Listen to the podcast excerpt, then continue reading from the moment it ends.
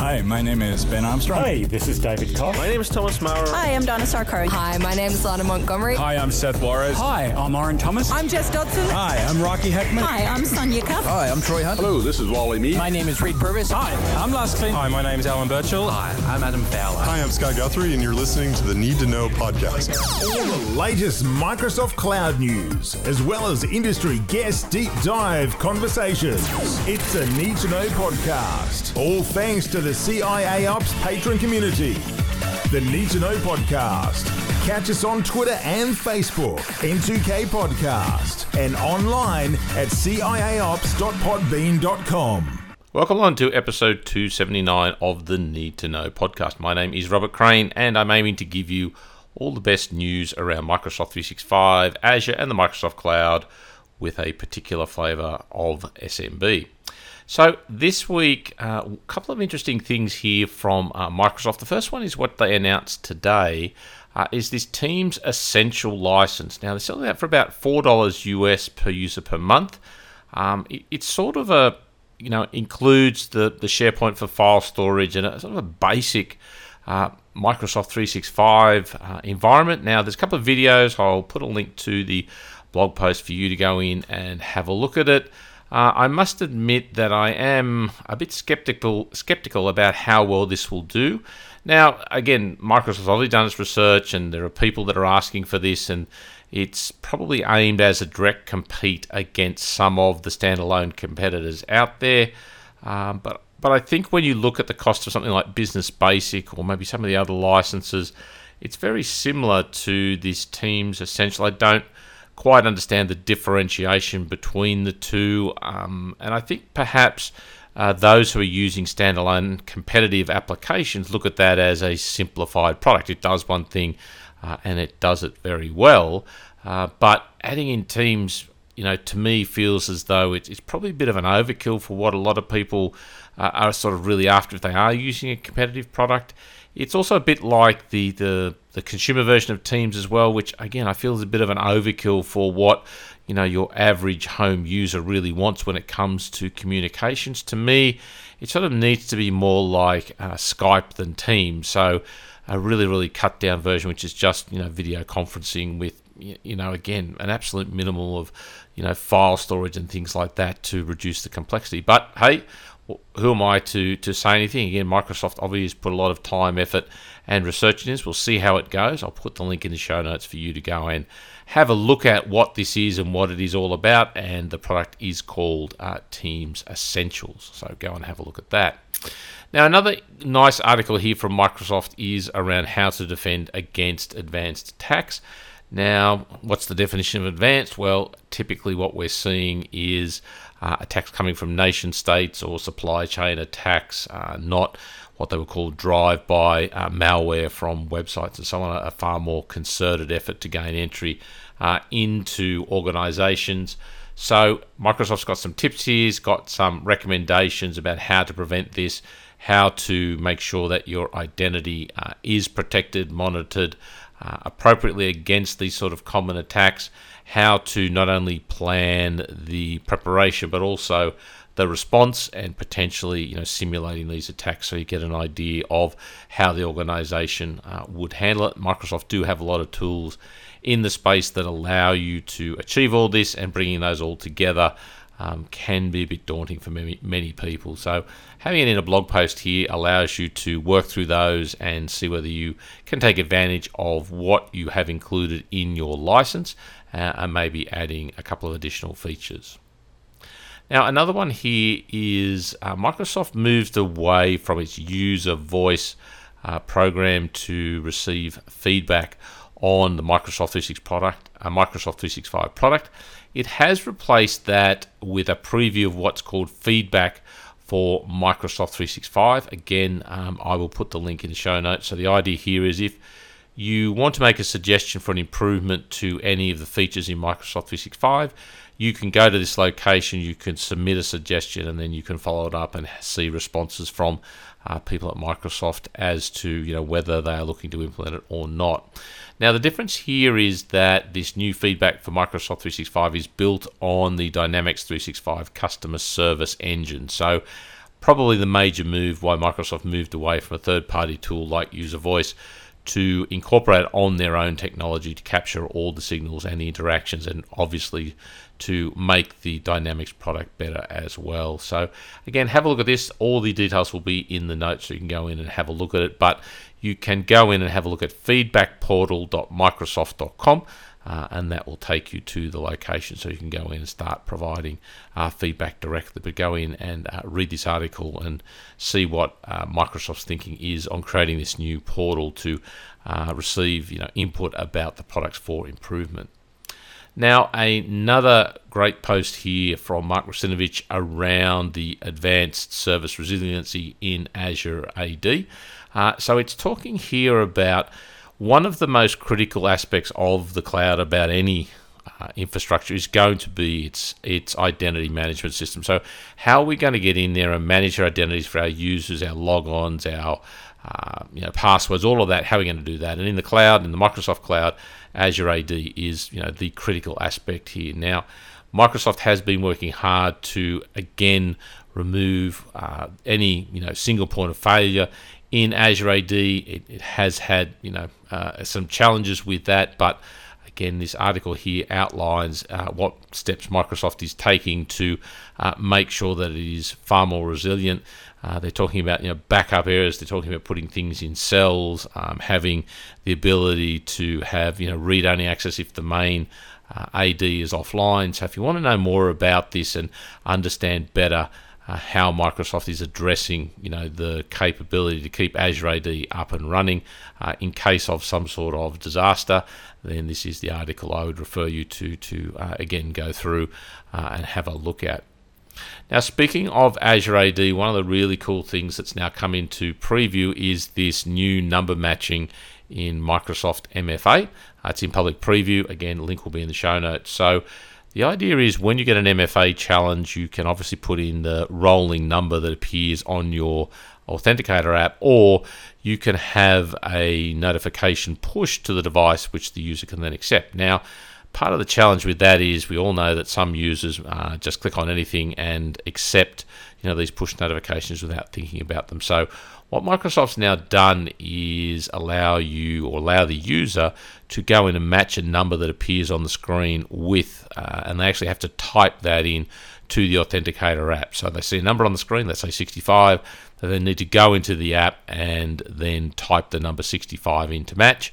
Then that will allow the user in. So there's some interaction now required with the or with the Authenticator app, and again, I think that makes security much much greater. Now, another thing they've added to the Authenticator app uh, is this what they call additional context. Now, what that will do is in the window when you uh, go to put or pops up that for you to put the number in, it will also show you your location. It'll give you a little map uh, to show you where that authentication uh, is taking place, and that's really handy again uh, so you know where that has been made and you can match that up to make sure that you are you know in that location as well. So having sort of a GPS or a you know a physical based uh, location capability is also uh, super super handy there. Now you can also have GPS based name locations in things like conditional access as well. So that's another addition here. And uh, you've also got um, you know other capabilities that are in this blog post that I will uh, post for you to go and have a look at. But Certainly, if it was me, uh, my recommendation is multi-factor authentication is a must-have. There is no question that it just makes everything so much more secure. And doing it this way, where you have to actually type in a number that appears on the screen, I think is uh, probably you know as secure and as simple as we can probably get. Uh, so if you haven't implemented that for your users, I'd certainly be going out and doing that. Now, some more on the security side. This is probably more of an article to get some idea and understanding of the uh, lengths that attackers will go to. So, uh, this is a really interesting article by Microsoft again about uh, what's called HTML smuggling. Uh, it will step you through the whole process from you know beginning uh, of the attack all the way through how credentials are you know obtained and the steps and the escalation that attackers will take, the impact of the campaign um, over time All right, so again, a, pretty lengthy article here. I certainly commend people who are interested in security to again go in and have a read of this. It's, it's got a lot of really good uh, information in there to give you some idea of the what goes on behind the scenes with some of these um, advanced attacks. Now, the other one here is the Microsoft, the announcing of Microsoft Defender for uh, cloud apps. Now, the previous name of this was Microsoft Cloud App Security, uh, MCAS. Uh, been using it for a long, long time. Highly recommend it. It really should be in every single environment to give you much better visibility into the interactions uh, that are taking place inside a tenant. Also, advanced uh, alerting and security there. So, um, it has been uh, obviously renamed, brought under the Microsoft Defender banner. Uh, it has had a number of features added to it. It's now also uh, being rolled into the uh, aggregate console security.microsoft.com rather than necessarily being in its own portal. So the uh, security.microsoft.com is now going to be the central location where you know all of this uh, information will be housed. So go in here, have a look um, at you know cloud app security. Uh, as they now call it, uh, Defender for Cloud Apps. It's going to take me a little while to uh, get out of uh, using the old terminology there, but there's information on training and how to get up to speed with. There's also a link here for a free trial to uh, experience if you haven't done that. But uh, I think you know this Microsoft Defender for Cloud Apps, as well as the new Microsoft Sentinel, is really an absolute for uh, both tenant. For both of these are an absolute must-have for a tenant if you really are serious about security. So again, gives you much better capabilities to monitor um, and react to any security uh, issues inside your environment, both devices and from services like Exchange and SharePoint Online. So, with that, before we get into our interview for this episode, I'll let you know uh, that if you do want to I- interact with me, please do so. You can find me on Twitter at Director CIA. You can also send me an email, director at CIAOps.com. And if you are looking to be more involved in the Microsoft cloud environment and keep up to date with things as they change, I'd encourage you to go and have a look at my community, www.ciaopspatron.com. A couple of different levels there you can join in and basically be part of the community that is focused on the Microsoft uh, cloud.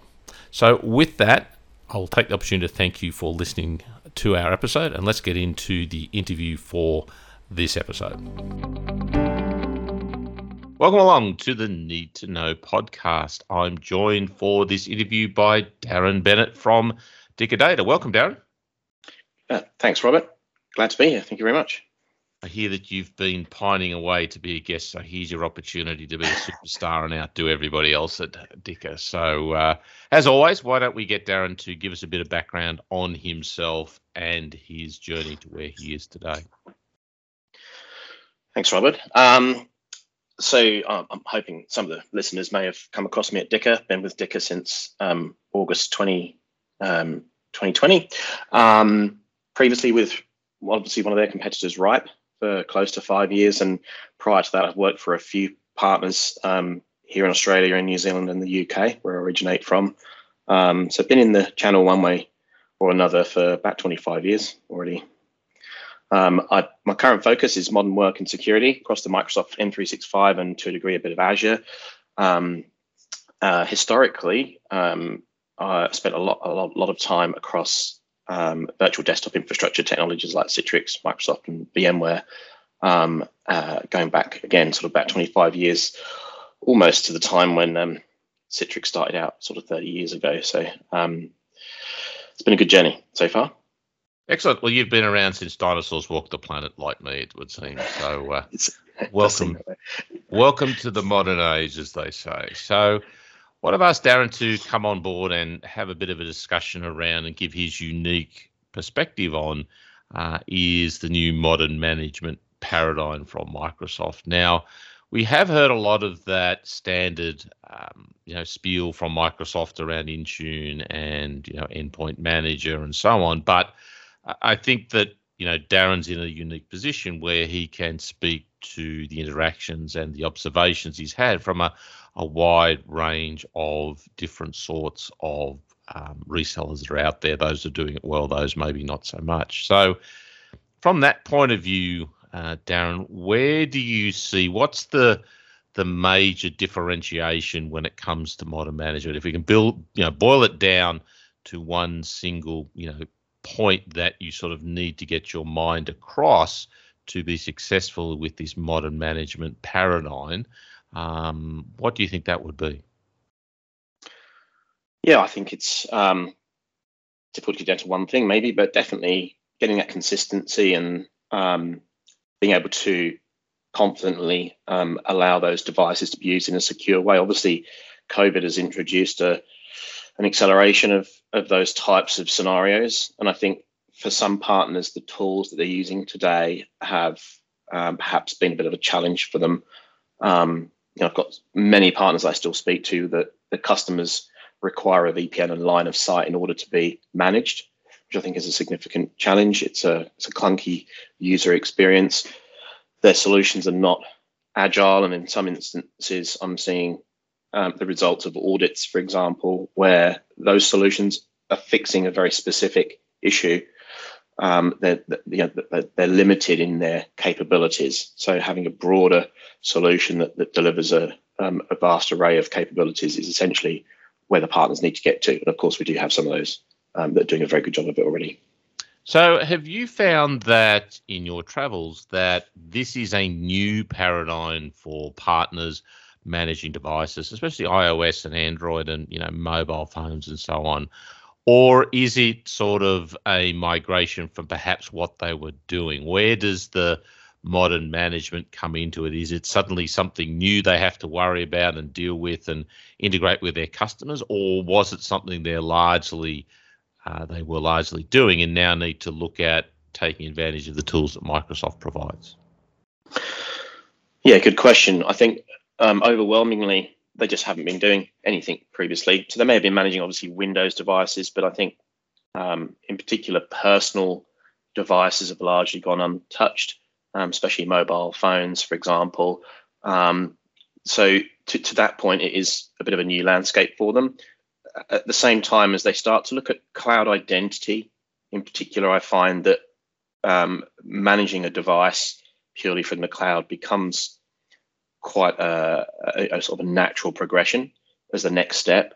So I don't think it's a massive leap from sort of having not managed devices particularly well historically to now needing to manage devices. I think it's a, there is a degree of sort of natural progression um, in, in, that sort of journey to the cloud. It is, it is certainly a very common conversation. I'm I'm having conversations with partners where they're bringing that subject up, so to speak. So um, it's clearly something that um, if you like, is resonating with with partners um, in the market, and hence why they're asking me those questions. So one would think that this is also driven by, as you mentioned, the security requirements placed by businesses wanting to move to a uh, a better you know standing when it comes to insurance, um, compliance requirements, Essential Eight, uh, and so on. So a lot of it, I think, is being driven uh, from the end user into the customer into the reseller space. Now, obviously, Microsoft has a range of tools, um, you know, Endpoint Manager, Intune, and so on, and these are available typically with uh, Microsoft 365 Business Premium and above. Now, you would probably agree with me that these tools for most resellers resellers have proven uh, a bit challenging just given their breadth and the number of options. I mean, is that a fair statement that there's sort of a lot to consider if you are getting into this space for the first time, as many people are? Yeah, absolutely. I think um, even if you read some of the high high level value proposition that that the vendor um, you know, speaks to around Endpoint Manager, um, you know, they talk about device compliance, data security, and and so on.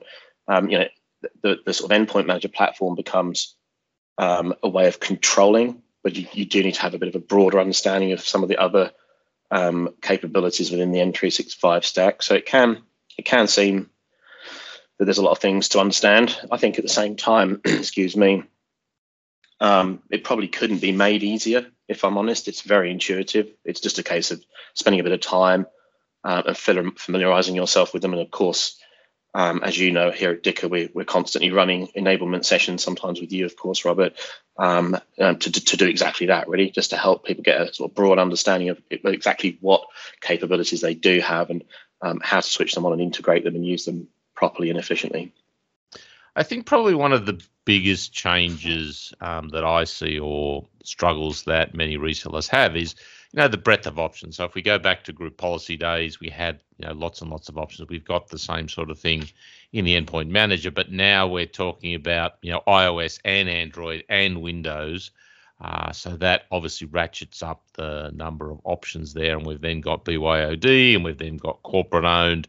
Uh, that makes again it, it, gives you that ultimate flexibility, but uh, the reality is is this endpoint uh, manager from Microsoft has come from an enterprise background, config manager on prem, that a lot of people, you know, we're using, like I said, to manage things very granularly inside a very large enterprise. But this brings a two edged sword. It gives you those capabilities, but for the smaller provider who may not have that experience, this can be, you know, a very big uh, challenge. So, when uh, this is introduced to the resellers you deal with, you know, where do you tell them to start? Where do they need to actually, you know, get their feet wet? What would you suggest them do around this? Now, my recommendation is always, you know, don't go in and turn everything on and lock it all down immediately because that will be a source of much pain and many tickets. But when you're speaking to them and they come to you and they get it and they want to get themselves involved uh, with these capabilities, Where's your recommended starting point? Yeah, I think you and I had these sorts of conversations a few times historically, Robert. Um, yeah, it's a very good point. Um, I always make a um, a point of bringing this um, you know subject to the forefront when I'm when I'm talking to partners. Certainly, I think um, focus on one platform, and of course, with Windows probably being the most common platform they're going to be managing moving forward, and um, you know, in, in, almost all instances, they're using Windows themselves from day to day. So that would always be my primary focus. And of course, being a Microsoft platform, um, I'd argue there's you know, certainly more capability from a, a, Windows management perspective anyway. But I also encourage partners to consider deploying it in their own environments, albeit um, still in a very um, staggered fashion. To your point, um, I, I, always strenuously ensure um, people understand they should not deploy um, you know, settings to, to all users, even in their own business. Um, you know, to be very cautious, and I generally give them a few examples, especially in some of the baseline policies that Microsoft have done a great job of creating, and you know where things um, may go wrong if they, and to your point, switch everything on uh, and just just try deploying things. So um, definitely um, taking your time and running it in isolation um, before uh, before deploying it to a customer, and even then, of course, uh, following the same suit in, in the sense that you deploy it very gradually and, and to a very small subset of users initially while you test it and get get get familiar with it ultimately. Well, I think unfortunately that hasn't been the case for many people. Many of the experiences or the interactions I have is somebody coming to me, you know, desperate to get something implemented as soon as possible, wanting to turn everything on and trying to resolve issues and troubleshoot and whatever. So I think the messaging probably is around that you know you do need to invest time and effort to understand is once you've got this with any other technology then you can automate it and systematize it across the environment. And i think the point about systemization and working to standards that you create is very important because there are lots and lots of options. So for example if i'm troubleshooting a arrangement for you know a resale or whatever when I look at the way that it's been set up, you've got all these policies of the same name, you know, Windows 10, or they're all called test, or they're, you know, all of these interactions here, which make it very difficult to troubleshoot. So that time of building up a standard before you go in is going to pay you lots and lots of dividends down the track when you do have to um, troubleshoot. So, is that what you're finding that resellers are coming to you and they've already tried it and they've they've you know not been able to get it to work the way they want, or is it still early in the game for these people that they're looking to come in and well, haven't really done anything yet? What's the best practice approach?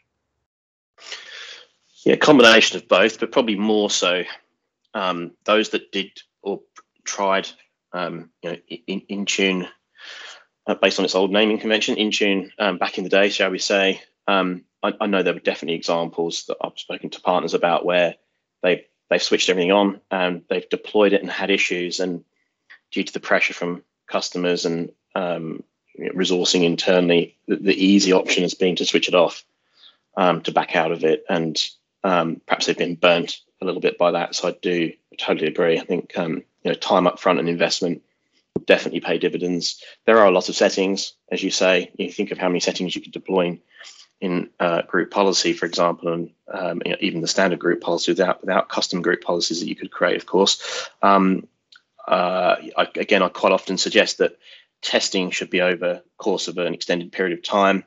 Um, monthly processes, end of quarter processes, and of course, end of financial year processes. There'll be times as well when sort of heightened awareness needs to be um, considered. I guess standard practice, but um, certainly that, that there have been instances where I've spoken to partners where they've tried to do too much too fast, um, and it's and it's burnt them ultimately, um, and it's been a bad experience for the customer. So um, patience and time and um, testing. not having the situation forced on you is probably the the best approach I would suggest. So getting into mm. it early and beginning to learn it is is the way to go. I think you would agree. Yeah, I think that's to that point. I think we do see some instances where partners are, uh, are trying to use the, that technology or other technologies at times to fix an immediate problem rather than being a bit more strategic and taking their time, like you say. So that, that would definitely be the case. When you consider you know, the reality is that chances are these sorts of solutions are going to become um, as common as group policy, and and it's kind of unavoidable to a degree that you'll use them. I think the sooner that sooner that people get on that journey, the better. So let's turn our attention to something, the new technology here that's part of Endpoint uh, Manager and Modern Device Management that I was a bit surprised to see wasn't taken up as quickly as I would have thought. So we're talking about Autopilot. So Autopilot is a way to basically do an out-of-box experience to minimize the questions and input that a user needs to make and deliver a customized, ready-to-go machine directly to the end user and have it shipped from you know a distributor uh, like Dicker. Now, I would have thought that you know autopilot would have been something that many resellers would have you know jumped on prior to COVID, but also during COVID because it means the machines don't have to be shipped to them. They don't have to do their normal imaging process. They can just push them um, out the door. Um, is it fair to say now, perhaps, that autopilot's beginning to come into its own? More resellers are more accepting of it. Um, is that sort of what you're seeing in the trend, or is it still a relatively low uptake? Um, yes, uh, again, another good question. I think um, starting to get more questions. Like you, though, I am surprised that there weren't more. Perhaps at the start of the pandemic, um, you know, there's some irony, isn't there, in the fact that uh, you could argue it's a zero-touch deployment, and you know, there we were at the start of the pandemic, all trying to avoid touching things and sanitizing and so on. But it just didn't um, seem to didn't seem to be front of mind. I think probably in some instances partners were still sort of rallying around trying to fix other other issues. But certainly, I guess over time, I do get more questions, and I guess ultimately um, there's more messaging in market about them. But I still think the uptake is pretty slow. We do have some partners, as you can imagine, in such a broad mix of um, partners, and, and you know, with so many partners that we have here in Australia and, and, in New Zealand, there are some that have been doing it for a long time and are, are very mature in that space. Um, others that are, sort of just starting on that journey. I think to your point a minute ago as well.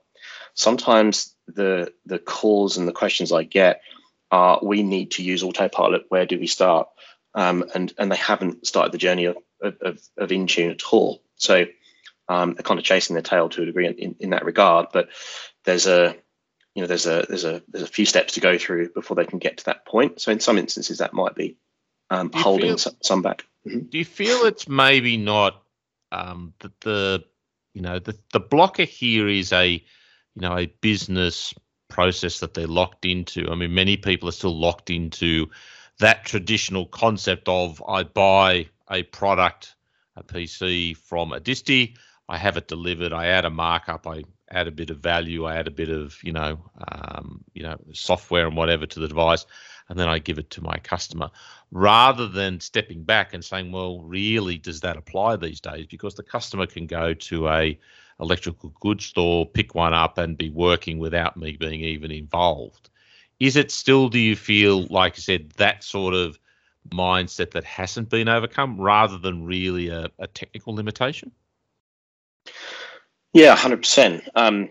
interestingly, you know, I could probably say almost every week I'll, I'll have a partner say to me that they, you know, that they feel that that extra two or three hundred dollars that of cost they're adding to each device, they need to remove from their business, their customers' sake, and to make their gen- general sort of their business and their offerings more appealing to customers. And again, because maybe other partners are offering those services, they need to find a way of removing those costs. Others are definitely still, um, you know, better the devil you know. Maybe it's perhaps their sort of attitude towards it. Um, but more and more, those conversations are around, um, uh, you know, doing things better. What a better way of describing it, and being more efficient. Um, but certainly, I think there is a mindset to a degree, a bit of a mindset issue there. Um, it's, it's a known known entity. They've been doing that way for a long time. They don't necessarily feel that process is broken, for of a better way of describing it.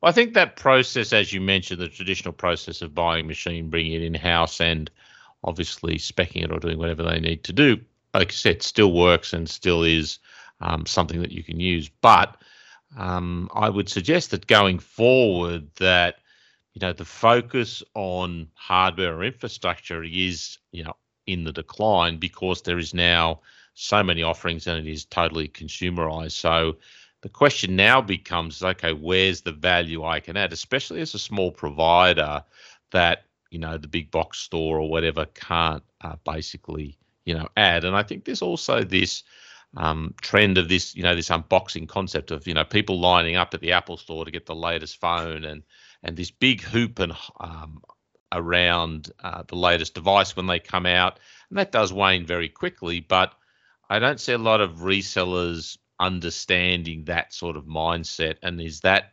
perhaps a generational shift because many resellers are of a particular demographic or uh, you know um, age bracket, and maybe the people coming into the market now running companies and being part of companies, their expectation is very different from what the you know current reseller uh, really is used to. I mean, do you have any thoughts or comments on you know again this demographic shift and perhaps the people who are younger coming into the market and into businesses are more accepting of you know basically going out and buying a device of any brand to get a job done?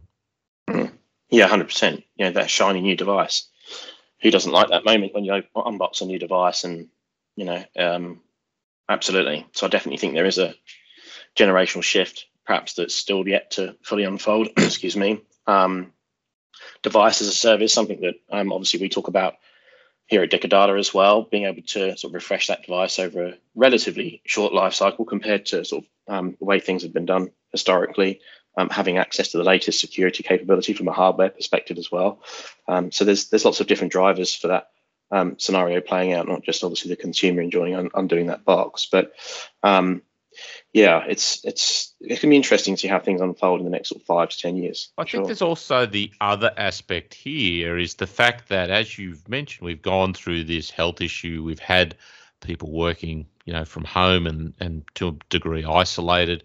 But we've also seen, you know, the great resignation, as they're calling it, of people shifting jobs and now realizing they can work from home and work for multiple companies, um, sort of detaches that old approach of you know I go in and I sit at a desk and I'm given a PC and I work and then I go home sort of thing. It it's, seems that we've now moved into this far more flexible uh, and maybe you know gig style economy, which was coming but now has been accelerated, and that's going to mean that you know people bring their own devices, their own preferences.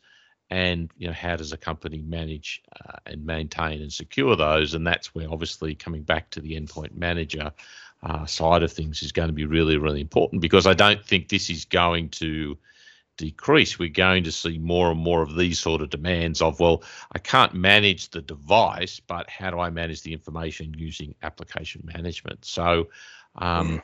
I think that's a big change that we're seeing. Is is that a conversation you're having with resellers to, you know, from resellers or that you're having with them say, look, you know, think about this, you know, the hardware is less important. It's more about managing the applications and the, the data inside those. Yeah, 100%. I know going back probably towards the start of my tenure at um, Data, I remember you and I having a conversation about Windows information protection um, and some of the other capabilities in Endpoint Manager. You know, absolute, absolutely it is. Um, and um, you know, including Windows devices, BYOD devices as well. So, um, you know, device compliance, application um, policies, and so on. Um, it is a very common part of the conversation. Again, from some of the um, workshops and labs that I deliver for Dicker Data, there is a heavy focus on mobile application management as opposed to mobile device management. Um, you know, I think generally speaking, it's perceived as being the most common scenario. I think to a degree, it's not quite reality yet, but to your point, I think with the sort of younger generation, those different types of working um, styles, if you like, potentially having multiple jobs, um, but using your own device, then obviously those things become absolutely paramount.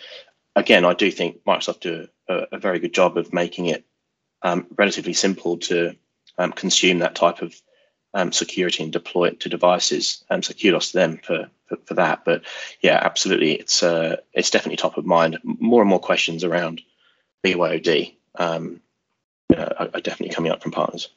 Okay, so maybe you can take a moment and talk to us and help us understand or help the listeners understand. Firstly, what is the concept of white gloving and what is the benefit um, of using that sort of approach? Yeah. Um, so white gloving is ultimately the the provisioning, the, the sort of fully provisioned state of a device prior to being delivered to a user. So um, autopilot allows you to automatically provision the device, but but in that scenario, it could occur by the end user when they receive the device. Um, so they could unbox it um, and authenticate to the tenant, uh, and then wait a period of time, obviously dependent on their internet connection and what um, what sort of applications are going to be downloading and installing on that device, potentially including Windows updates, for example. Um, you know, the experience is the device could sit there for for potentially a few hours and possibly even longer um, while it's provisioning.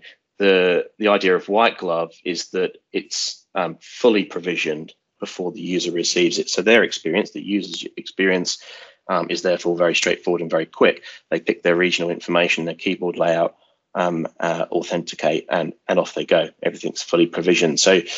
Um, obviously, from a distribution point of um, point of view, um, where we sit in that process is that we have the capability to to do that deployment in our warehouse. So um, our partners procuring hardware through Dicker Data can um, and using M365 and Endpoint Manager, for example, um, can have those devices fully provisioned and we ship direct to the end user. So not only are they now not intercepting those devices and spending time and money deploying them, the uh, the devices are going directly to the end user. So there's, a, there's another sort of reduction of cost in the in the way of removing those shipping costs from the from their um, processes as well. So all around a very good end user experience. Essentially, we've been white gloving in one one way, shape, or form for for many years using other technologies, um, even for server platforms, for example, uh, not just not just client operating systems, but uh, now we extend that out to being able to use white glove and autopilot through um, Endpoint Manager. All right, so hopefully you've seen the announcement from Ignite that Microsoft is now breaking its um, uh, its device management capability. So the managed desktop I'm talking about. So it's now got a managed desktop P1 and P2. Uh, typically, this was aimed at the enterprise by providing a service per month that manages, you know, the Windows updates, the Office updates, uh, all that sort of stuff around the hardware. Now, Microsoft has taken the approach to introduce a cheaper and, you know, I suppose a lighter weight P1 plan. Um, my question is, and, and again, you know, is there much request or thought by resellers of that existing plan? And then projecting into the future here a little bit from your point of view is do you see this as being something that resellers, you know, will look at uh, as maybe like autopilot and consider it? Or is it something, do you feel that they will uh, oppose or find, you know, reasons not to deploy? Where do you see the, you know the managed desktop from Microsoft sort of falling into the scheme of things uh, as we go forward. Yeah, it will be interesting. Um, I think there'll be some businesses out there that want to focus on other things, and that, that sort of desktop support, desktop management doesn't really fall within the sort of general remit of their business. That's bound to be the case. Always going to be those examples. I think though, for some of those that do today, they might look at efficiency and scale, for example, potentially even maybe doing some of it in house and, and using Microsoft for for certain scenarios or um, again to help sort of scale. Um, it, it, yeah, it, it, it will be interesting. Um, Yeah, as, as far as questions go, um, not so many just yet, but obviously that announcement, that particular announcement was obviously only last week. Um, there have still been questions around uh, Windows 365, of course, since that announcement. Um, uh, and again, still seeing a significant increase in those questions around device management generally. So um, the Microsoft management conversation is is is bound to um, come up more as we move forward. Yeah, I think it's going to be a very interesting situation. You've got Microsoft providing more and more features and capabilities in the uh, space. Many of these probably could be seen as, um, you know, potentially competitors to what maybe traditional resellers have provided. And you do have that option perhaps for organizations, like you said, who want to focus on a particular area. They can outsource that or they can get Microsoft involved uh, to do that and remove that part of their business and potentially remove third party suppliers they may have been using for that and go forward, you know, with a leaner uh, and more focused, you know, organization perhaps that looks at the higher uh, stack. But I would think that what we would likely to see again over time is that the commoditization of those sort of things is probably what's going to dominate because it's so easy for Microsoft to be able to do it um, you know, in the space today. Why not outsource it to the people that are, um, you know, basically writing the stuff? And again, if the cost is there, maybe. But I, think it's going to be one of those things, a bit like you know, autopilot. It's there. Progressive people will use it, um, but again, maybe a lot of people will be resistant to it because they see it as a threat to their existing business model. So I'll have to wait and see. But I'm very interested to see how that plays out in the lay of the land and what discussions come from you know the the uh, the resellers about this. So with these sort of technologies, the autopilot, the endpoint security, the you know even the managed desktop now, are you basically going to your customer base and you know spruiking these and showing them the advantages, or is it more a case of you know talking about it and waiting for them to get to that point? What's your sort of sweet spot? Do you find that that will actually get uh, adoption or will actually get people to pay attention to you know some of these capabilities we're now seeing? Um, yeah definitely. Obviously we're pushing that market oh, sorry pushing that message quite heavily in market. Um, you know, generally we've got obviously such a broad range of partners some large and um, lots of small partners as well of course and they're all sort of in a different um, part of that journey generally. But um, so in some instances, they're even coming to us asking those those questions, and um, you know you'll see lots of acquisitions in market, lots of different types of IT businesses coming together with different types of services, and in some instances that is also sort of driving and igniting conversations. But um, yeah, it's it's um, definitely a, a, a mixed bag, so to speak. Um, obviously, we run lots of enablement sessions as well around these technologies. Um, and again, I think I said earlier on, there's been some instances where the conversations that have been directed at myself and, of course, Tim O'Neill and the team um, have been as a result of things like audits, where um, in some instances the partners are um, running audits themselves or the customers are, are running audits and it's exposing um, areas that they need to improve. and they're now out there looking for the the tool sets or the services that can help um, you know fill those gaps and, and, sort of complement what the incumbent partner is, is already doing today. Well, you would certainly see that people like Microsoft are going to market with messaging that you know customers are going to be aware of inside, outside their tenants.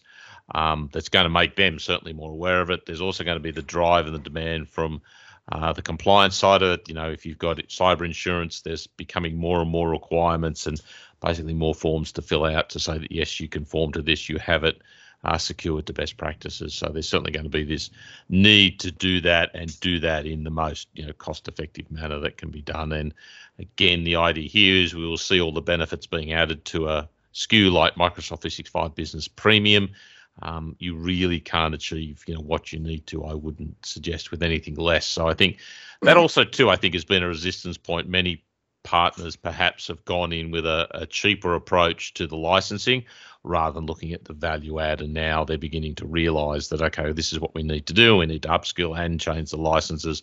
Luckily, the licensing change isn't too dramatic or too impactful, but you do need those base level tools in there to start making that that difference and, and get on board with that. So, um, like I said, I think that's sort of the approach, and I think that that will be something that that, you, that Dicker would be encouraging for sure, wouldn't it? Yeah, absolutely. It's been a been a major part of our messaging for the last year. Um, you know, pushing that business premium value. Um, you know, like you say, um, above and beyond that sort of standard licensing cost. I think also um, something else which I hadn't mentioned previously is seeing more and more um, conversations around compliance. ISO 27001 has come up a few times, even in the last couple of weeks. Um, so again, there's there's conversations and things that the customer is now talking about more and more um, that the partners are responding to.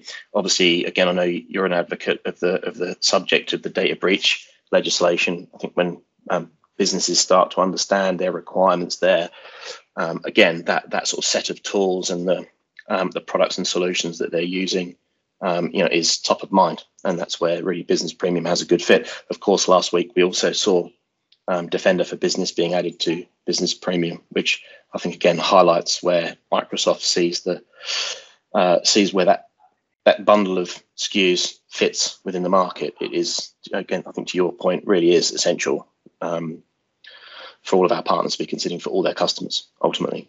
Yeah, and I think again, you know, looking at what Microsoft provides, the single vendor solution does make it a lot easier, and there are very few people in the market who can do the same sort of thing. So one of the things that I call out for people to consider is uh, the privileged identity management, which is part of Azure AD P2, but again, it gives you that capability to escalate on demand. We're also uh, seeing the the growth or the implementation of remote support with Endpoint Manager. Microsoft's just again announced we've now got a dedicated Surface uh, device uh, management capability inside Endpoint Manager.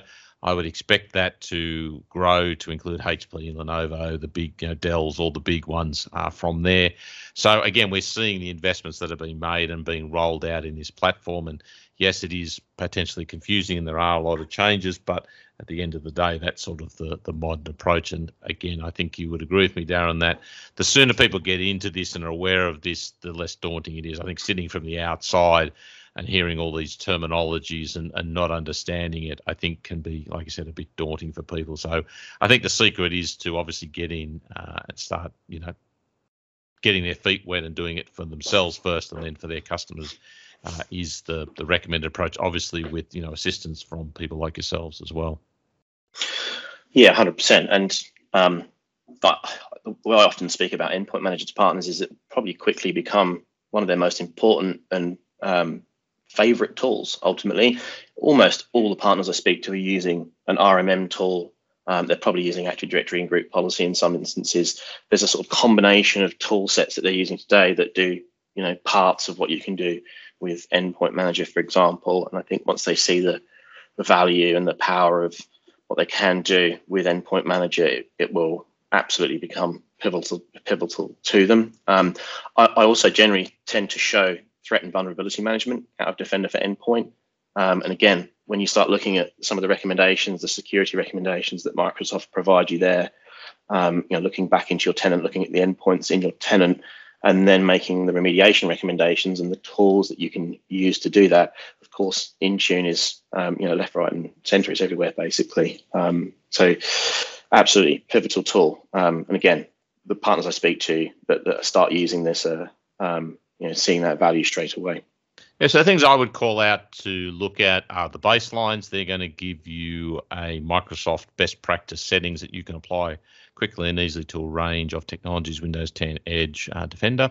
The other one I'll start to call out is the analytics side of it. So Microsoft now has deeper insight into, you know, the speed of the machine booting, anything that's holding it up, you know, processes that are locking memory. Now they're beginning to report that into a console inside Endpoint Manager, so you can again give people and end users a much better experience by looking at this um, analytics. And all of this again also feeds into you know things like um, you know, the new uh, uh, what is it, Defender for Cloud Apps, which was uh, Cloud App um, Cloud App Security. Yep. Yeah. Yep. Microsoft Cloud App Security. All these terms even gets me confused, and then obviously into um, Sentinel as well. So I think that's the big benefit here, looking at it as that ecosystem. All these signals feed together to make it much easier for people to perform the actions that they need to do for their customers. All right, Darren. Well, we are getting towards the end of our uh, session here. So maybe if you want to bring this home, give us some uh, roundup, some actions that people could take to get involved, And then please do share your contact details so that they can get in touch with you or follow what you are doing. Yeah, thanks, Robert. I think um, you know probably a, a, collection of some of the things that we've spoken about um, on this podcast is that absolutely it is a journey that um, that, that we need to go on. Um, obviously, we're very familiar um, at, at taking that journey with our partners. It's something we do all the time. We're constantly running workshops and enablement sessions, and even some hands-on labs that um, help our partners um, accelerate that journey ultimately and familiarize themselves. Um, and of course, we have a whole team of resources here, technical and otherwise, that, that our partners can lean on, um, including leveraging our free support. So um, we've got all the ingredients needed to, to help them on that journey. So please, obviously, feel free to, to reach out and let us know when we can help. Um, my contact details, so darren.bennett at dickerdata.com.au. Um, please feel free to, to drop me an email. Um, anytime. Ultimately, we're here to help. Excellent. All right. Well, again, I'll take this opportunity to thank Darren for his insight and uh, his time today, sharing all that knowledge with partners. Encourage you to get in touch with him to speak about the topics we've talked about, especially again getting into this modern device management. There is uh, a number of areas like Intune and so on, and Autopilot to get across. And I think you know, Darren's going to be able to give you the benefit of his experience across a wide range of uh, resellers and help you work out what will work best for the size of your organization, whether you're you know a small operator or a larger operator. So uh, again, thank you very much, Darren, for uh, the time and the input today. Thank you, Robert. It's been an absolute pleasure. Thank you. Excellent. All right. Well, I'll thank everybody else for listening to this episode of the Need to Know podcast. You have been listening to the Need to Know podcast from CIA Ops. For training on using technologies like SharePoint Online or Microsoft 365, visit www.ciaopsacademy.com. By purchasing from the selections available, you'll be directly supporting this podcast. To provide feedback on this episode, visit www.ciaops.com/contact.